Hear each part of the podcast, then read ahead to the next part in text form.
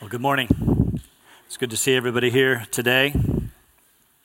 So, apparently, someone hacked the hub this week. That's our community um, uh, database that we get to share pictures and, and information with each other. They didn't get any sensitive information, but they did hack the hub and send you all emails, purportedly from me, asking for money. Google Play cards, whatever those are. Listen, to be clear, if you ever get an email from me and I'm asking for anything besides your date of birth, social security number, and mother's maiden name, it is not me. Seriously, I'm so sorry that happened. The perils of living in a digital age. Several years ago, I was taken in here at Alliance. Someone called the church, asked for me, and said they were the Thompsons, an African American family who had just started coming to the church. I'd not met them, they were make believe. They were driving uh, through a town in West Virginia when their car broke down, and Pastor, this community is not friendly to African Americans. We are scared. Can you send some money? We don't have any right right away for the car repair. I did, $300, much to my embarrassment. And, and yet, God knows my heart, knows that I abhor racism and, and, and love the people of his church. Scammed? sure. Naive? Probably. Proving my love for Christ and his people regardless of race? I hope so. I suppose uh, that would be considered a first world problem. I'm not confident it would be classified as persecution. And yet, we do live in a broken world, don't we? I, mean, who would break into a church database, pretend to be a pastor, and try to scam the people of the church? Can you imagine standing before God for that one? Listen, when you robbed the 7 Eleven, that was one thing, but the church, we have a special place reserved for you.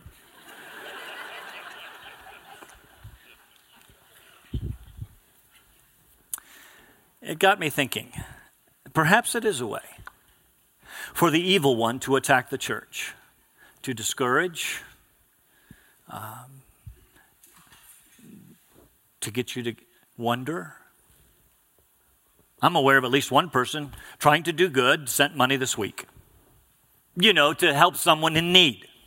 Taken in love for people. So, does this mean that we become more wary, more, more careful, perhaps, less sacrificial, less giving? I hope not. I mean, this person or persons targeted the church of Jesus Christ because they know Christians are, are giving people. So, in that sense, it would be taking advantage of us because we are Christians. Gullible, naive, easily manipulated? Not necessarily. But we are followers of Christ, who himself gave everything for love for his people. I do not think I'm stretching things here. If the evil one can take our money, it is a small, albeit meaningless victory. We are in the book of Hebrews. And the author is writing to a group of largely Jewish believers in Jesus who were facing opposition, persecution because of their faith. Got me to thinking what form does such opposition take today, especially in our culture? I would suggest to you that it is any form of loss or suffering because we are followers of Jesus. In, in, in what other ways is the evil one or his evil followers attacking you such that you wonder? You begin to wonder, God, where are you? You begin to wonder, is this Christian life worth it? I want you to think about that one for just a minute. I become a follower of Jesus, and my fi- they promised me something else, and my finances, my relationships, my personal health, it's still a mess. And so, maybe, just suggesting, that Christianity does not mean that we'll live a trial free life. What is it for you? Maybe it's ridicule, maybe loss of respect, overlooked for a job or promotion because of your faith, mistreated because you wrote a paper with Christian ideals and the professor didn't like it, dismissed because of your integrity. Someone left you because you follow Jesus. You see, there are all kinds of ways that the evil one attacks. You say, I'm not really sure that those are. Consider Job, shall we? He lost his fortune because of his righteousness in an attack of the evil one. Would you think about that? He lost his wealth, his animals, all of his assets because he was righteous, not because he was unrighteous. He lost his family. This one is a bit hard to wrap our minds around. He lost all of his children,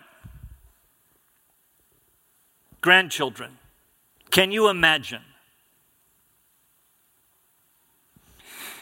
Because of his faithfulness, he lost his health. He lost the respect of his wife. Were it not for the book of Job, we, like his friends, may think it's God's punishment because of some dark, hidden sin, but it wasn't. And yet, it was allowed by God, all of it. All of it. Why? Does God not care? Is he asleep? Is he too busy running the universe? Quite the opposite, you see. I want you to understand that there are three ways that we typically view trials, even in the form of opposition because of our faith, persecution. Three ways that we typically think of that that need to change. First, we have a tendency to think that God does not care, or maybe he does not know. The opposite is actually true. He does care, and so trials come as a result of his care. What? Hold on. Second, we think that trials come perhaps because we've done something wrong. We're, we're being punished. And that may be true, right? 1 Corinthians 11, some of you are sick. Some of you are even, have even died be, because of uh, uh, your neglect of personal holiness, because you have not examined yourself in preparation for the table and you take uh, the table of the Lord and you take it lightly. It might be, but it may not be. You, know, you see, sometimes the question, Lord, why are you doing this to me, might be the right question if asked rightly. Is it possible God allows trials for other purposes besides punishment? Third, we might think that God is not in control. Well, we may not say it quite like that, but we say it like this This is an evil attack, and well, God is helpless to do anything about it. Oh, we don't say it that way either. So, if God cares and God knows and God is in control, we call that sovereign. And, and let me just throw in an extra one. If God is good, is it possible He has something else in mind for our trials? If God our Father is good and holy and sovereign, and something bad happens to me, something bad happens to you, maybe right now, maybe this week, is God still good and holy and sovereign? Or must we think him untrustworthy? God, where are you? Don't you care? Can God still be trusted in the midst of trials and loss and pain, even silly ones like $300 trying to care, even bigger ones like suffering or loss or even death. Look at the text with me today. It's found in Hebrews 4. I think you'll, uh, excuse me, Hebrews 12, verses 4 and following. I think that you will find it familiar. You have not yet resisted to the point of shedding blood in your striving against sin. And, and besides that, you've forgotten the exhortation which is addressed to you as sons. My son, do not regard lightly the, the discipline of the Lord. What? nor faint when you are reproved by him. For those whom the Lord loves, he disciplines and he scourges. The word means whips. He whips every son whom he receives. It is for discipline that you endure. It could be translated endure for the sake of discipline. It could be a command. God deals with you as with sons. For what son is there whom his father does not discipline? But if you are without discipline, of which all have become partakers, then you are illegitimate children, not sons. Furthermore, we had earthly fathers to discipline us, and we respected them. Shall we not much uh, shall we not much rather be subject to the Father of spirits and live? For they, earthly fathers, disciplined us for a short time as seemed best to them, but He disciplines us for our good, so that we may share uh, His holiness. All discipline for the moment seems not to be joyful, but sorrowful, yet to those who have been trained by it, afterwards, it yields the peaceful fruit righteousness. Now, many of us are familiar with this passage. We've used it in our conversations with other people. Well, you're probably s- s- struggling right now because of sin in your life. Maybe. We've quoted it for years.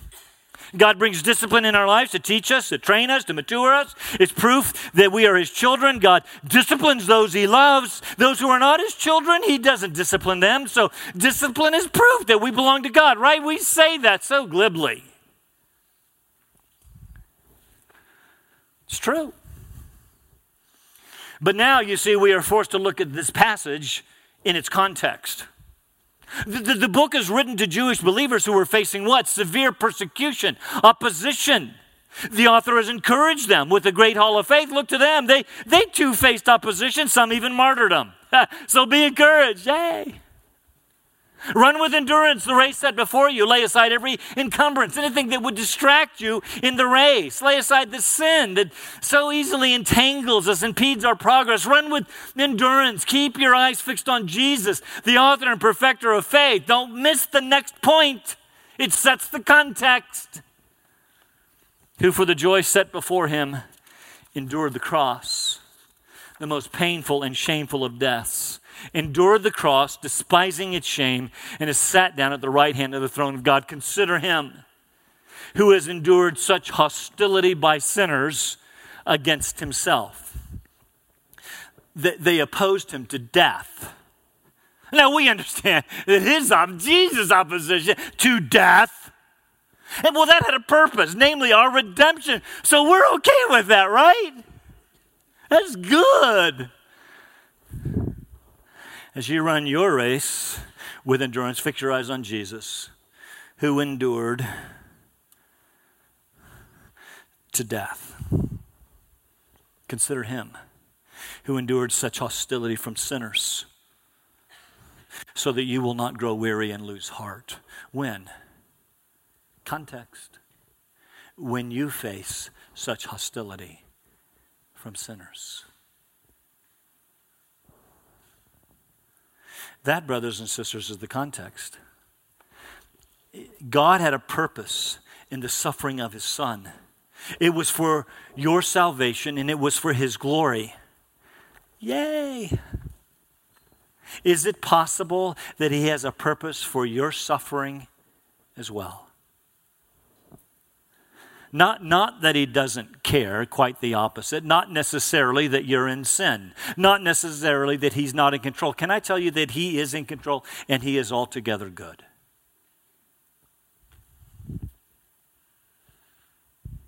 The author seeks to encourage us today with the truth that persecution, opposition, trials, attacks of the evil one, pain, sorrow, suffering, loss,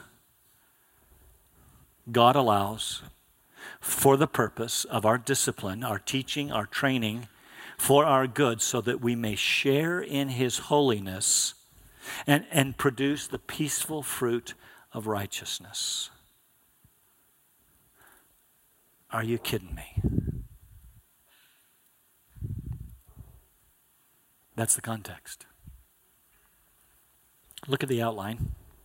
See the current extent of their sufferings and discipline. The, the biblical basis for suffering, discipline, the earthly example, we all had them, likely, fathers, earthly fathers, suffering and discipline, and the purpose. You mean, yes. The purpose of your suffering. And please notice that I quite intentionally put suffering and discipline together as if interchangeable. That is my argument, and I believe the author's point.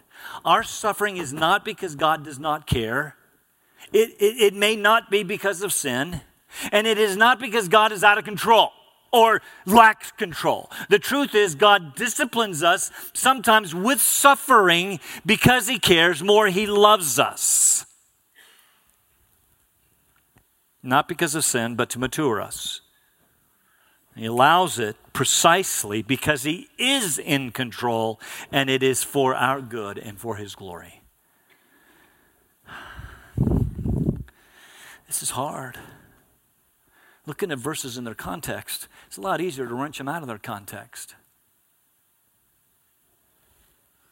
Verse 4 to see the current extent of their suffering. He's just said at the end of chapter 11, many were tortured. We looked at that word. That meant tied to a rack and beaten to death. Some were stoned. Some were sawn in two. Others were put to death with the sword. now, since you're surrounded with such a great cloud of witnesses, martyrios, the word came to mean martyrs. Since we're surrounded with such a great cloud of martyrs, let us run with our races with endurance, fixing our eyes on Jesus, who for the joy set before him endured the cross. He suffered to the point of death. Paul says, even death on a cross. Consider him so that you will not grow weary and lose heart. You, you see, you have not yet resisted to the point of shedding blood. This is what he's just been talking about, even Jesus. Notice he says the word yet. You've not yet. Could have left that word out all day long. That's why I've suggested martyrdom seems to be right around the corner. They had faced persecution from Jewish authorities, Roman authorities. Now it seems they might face martyrdom, death, just like Jesus, just like those at the end of Hebrews 11. And they did, by the way, for centuries now. So consider him so that you will not give up.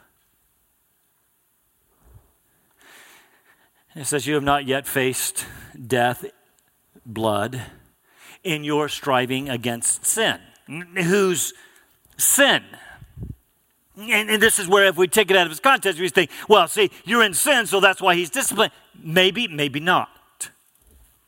Putting, with it, putting it with the previous verse, it speaks of Jesus facing the hostility of sinners. Most agree the sin here is those opposing us. They're the sinners who are opposing us because of our faith. They are attacking us, as I've suggested, in many different ways, being used by the evil one to bring suffering and pain and, and loss. What are you facing right now?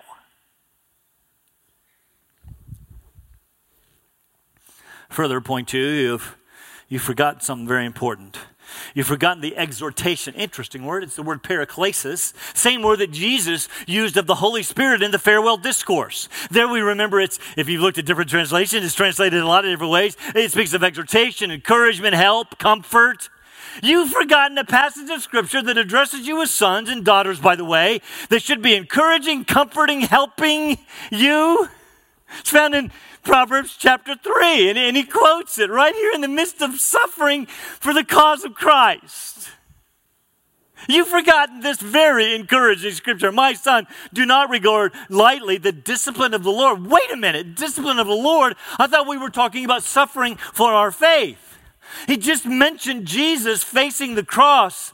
You're trying to tell me that was from the Lord? I mean, it was the Jews who handed him over, it was the Romans who who drove the nails? Who killed Jesus? Who indeed? Because Isaiah 53 says that it was God's will to crush him. God killed Jesus ultimately for our benefit. Do not regard lightly the discipline of the Lord, nor faint when you are reproved by him. For those whom the Lord, and this is all keeps going, the Lord's doing all of this. The, the, the Lord, the ones the Lord loves, He disciplines and He scourges, He whips every son He receives. Is the author actually suggesting the trials of persecution and opposition are actually ultimately coming from the hand of the Lord? It sure seems like it. And, is he actually saying that discipline is not because of indifference that he doesn't care, but because he loves us? Really?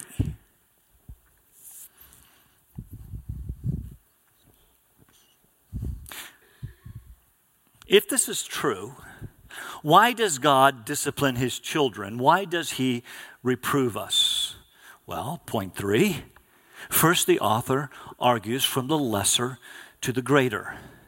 It is for discipline that you endure.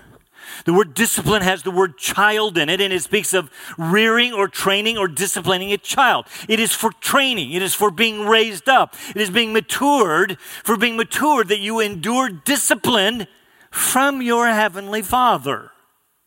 You see, in doing so, God deals with you as sons and daughters. The author asks an interesting question What son is there whom the father does not discipline? That question loses a little punch in our culture. Remember, it was King Edward VIII who visited the U.S. and after being here said, What is striking is the way that parents obey their children in America.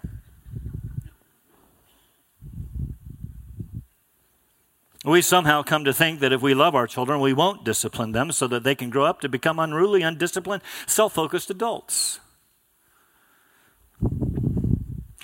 Discipline is the result of love it is for their good. What child is not disciplined by an earthly father? At least one who loves him or her. You need to understand at this particular time, the authority of the father was ultimate.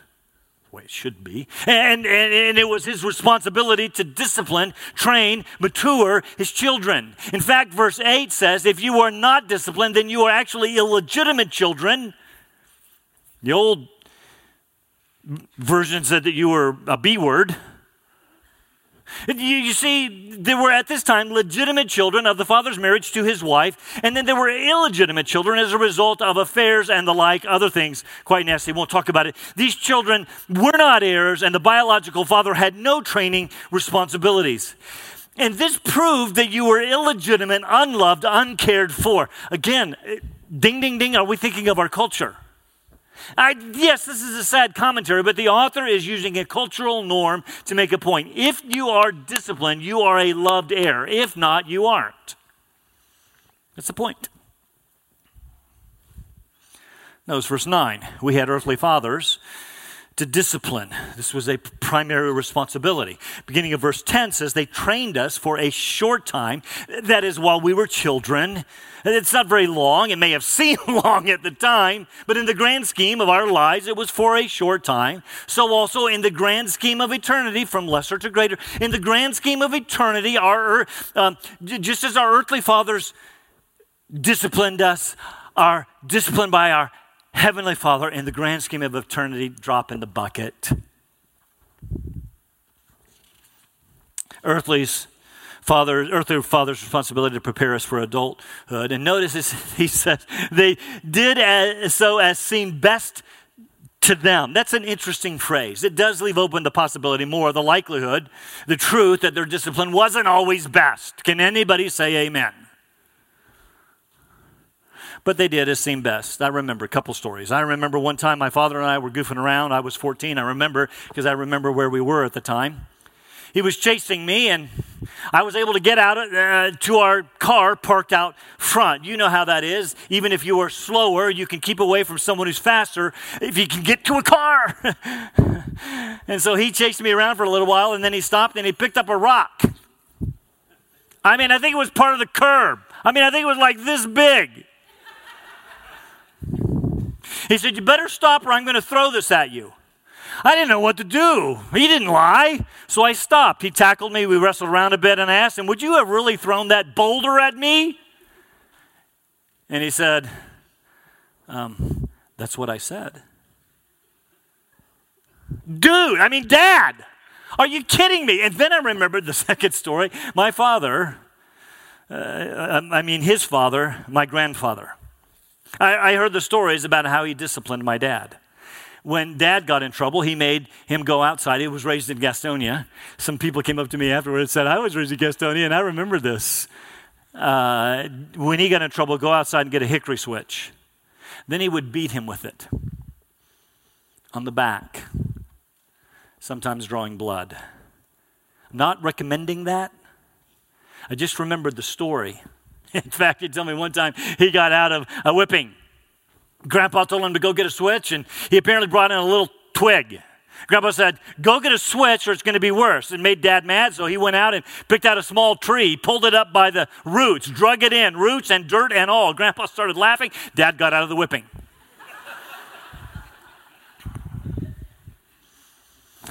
They did as they thought best, even though sometimes it was not good. But the purpose was discipline, child training, maturing. And as a result, we respected them for it, largely, verse 9 says. Maybe not at the time, but eventually. You see, they took us whining, sniveling little children and grew us up, presumably, to be productive members of society. Here's again is a lesser to greater argument. Sh- shall we not much more be subject to? And notice he goes from respect to be subject to the Father of spirits. You see, our earthly fathers disciplined us physically, but he's the Father of our, the Heavenly Father is the Father of our spirits. Should you not be subject to him and live? This speaks not only of our life now, but uh, of our eternity. Our life now, as I said, is just a drop in the bucket. Be subject to Him and live here, yes, now, and for eternity. It's worth it as you ask yourself that question. So, how is all of this good? Last point, verses 10 and 11. While our earthly fathers disciplined us for a short time as seemed best to grow us to adulthood, which was a longer time. Our Heavenly Father disciplines us for a good for a much longer time. Our earthly fathers, as seem best, our Heavenly Father, as is best, perfectly. You do understand He has never done anything that was not for your good.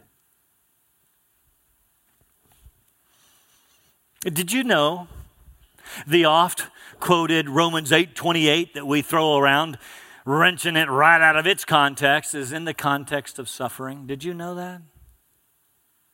Look at it with me. Romans chapter 8. The Spirit Himself testifies with our spirit that we are children of God. Yay! And if children, heirs also, heirs of God and fellow heirs with Christ. Say with me, yay! If indeed we suffer with Him so that we may be glorified with Him. What? For I consider that the sufferings of this present time are not worthy to be compared with the glory that is to be revealed to us. For the anxious longing of the creation waits eagerly for the revealing of the sons of God. For even creation was subjected to futility, not willingly, but because of him who subjected it, in hope that the creation itself will be set free from what? From slavery to corruption into the freedom of the glory of the children of God. Do you understand what that is saying? That even in the curse, even all of creation was subjected to our sin and they are waiting for the sons of God, sons and daughters of God to be revealed and, glo- and, and, and creation will be gloriously restored. They are longing for that. For we know the whole creation groans and suffers the pains of childbirth together until now. And not only this, but we ourselves, having the first fruits of the Spirit, even we ourselves groan within ourselves. Have you ever done that? Maybe this week. Have you ever groaned? Thinking, How long, O oh Lord? How long can I, I do this? When are you going to come back and make all things white, right? Waiting eagerly for our adoption as sons, the redemption of our body. Because you see, we live in a broken world, in broken bodies, and things do not work right.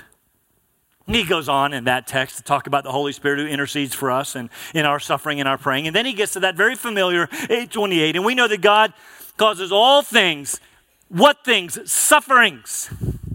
To work together for good to those who love God, to those who are called according to his purpose. Meaning, uh, God our Father even works our sufferings, our trials, our challenges, even persecutions and oppositions for our good, for our training, discipline to grow us up. How was that good? The end of verse 10 and 11. First, verse 10, he disciplines us for, us for our good so that, here's the purpose, here's the purpose of his discipline, so that we may share in his holiness. God's purpose in training us is that we might become more holy. After all, both the Old and the New Testaments say, Be holy even as God is holy. What does it mean to be holy? It means to be set apart to, to righteousness. It means, it's, it means to be good. Why is God? he wants you to be holy, to set aside every encumbrance and the sin that's entangling you. Verse 11 says, All discipline for the moment seems to be not joyful but sorrowful. That was true with a, as earthly children. No one really enjoyed the spankings, the time out, the discipline. Do your homework, eat your peas, make your bed, do your chores. But eventually we became thankful for it because having been trained by it, we grew up. Further, God's discipline in the context sufferings, opposition, even persecution, attacks of the evil one, pain, loss, sorrow. Those who have been trained by it, God's gracious hand of discipline in our lives, afterward it yields fruit. What fruit? The peaceful fruit of righteousness. God is training us. People, brothers and sisters, listen, God is training you to be holy and righteous. You show me someone who has had a silver spoon in their mouths their entire lives, no challenges, no discipline, and I'll show you someone who's very difficult to be around. Conversely, show me someone who has faced suffering and trials and grown by them, and I'll show you someone who is humble and who can encourage, empathize, and care for us when we face the same. He's maturing you, He's making you like Him, growing us up. Making us like Jesus. So I close with this. There are three ways there are several ways that you can face suffering. First, you can put on a stoic face and just endure it. Don't like it, but it is what it is. I'll just grin and bear it. One author says this is a way to disdain it. God, I don't like it. As you f- shake your fist in the face of God, it's not the best way. You will not grow that way. Uh, second, you can be dismayed by it. You can allow it to depress you, discourage you, to defeat you, to anger you. You can blame it solely on the evil one, as if God has forgotten. You can decide if you want to that you can no longer trust God. After all, why, if He loves me, would He allow my suffering? More than that, why does He actually even bring suffering? You can quit and decide Christianity isn't worth it.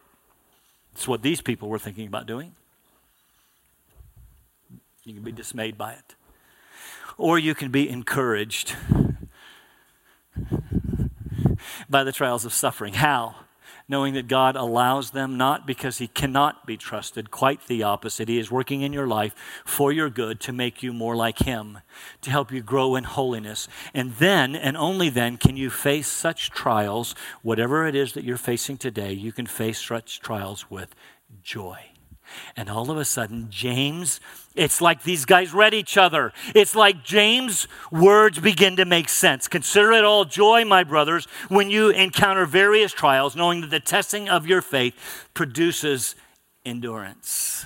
Isn't that what, isn't that what the author is encouraging us to do? That's what trials are for.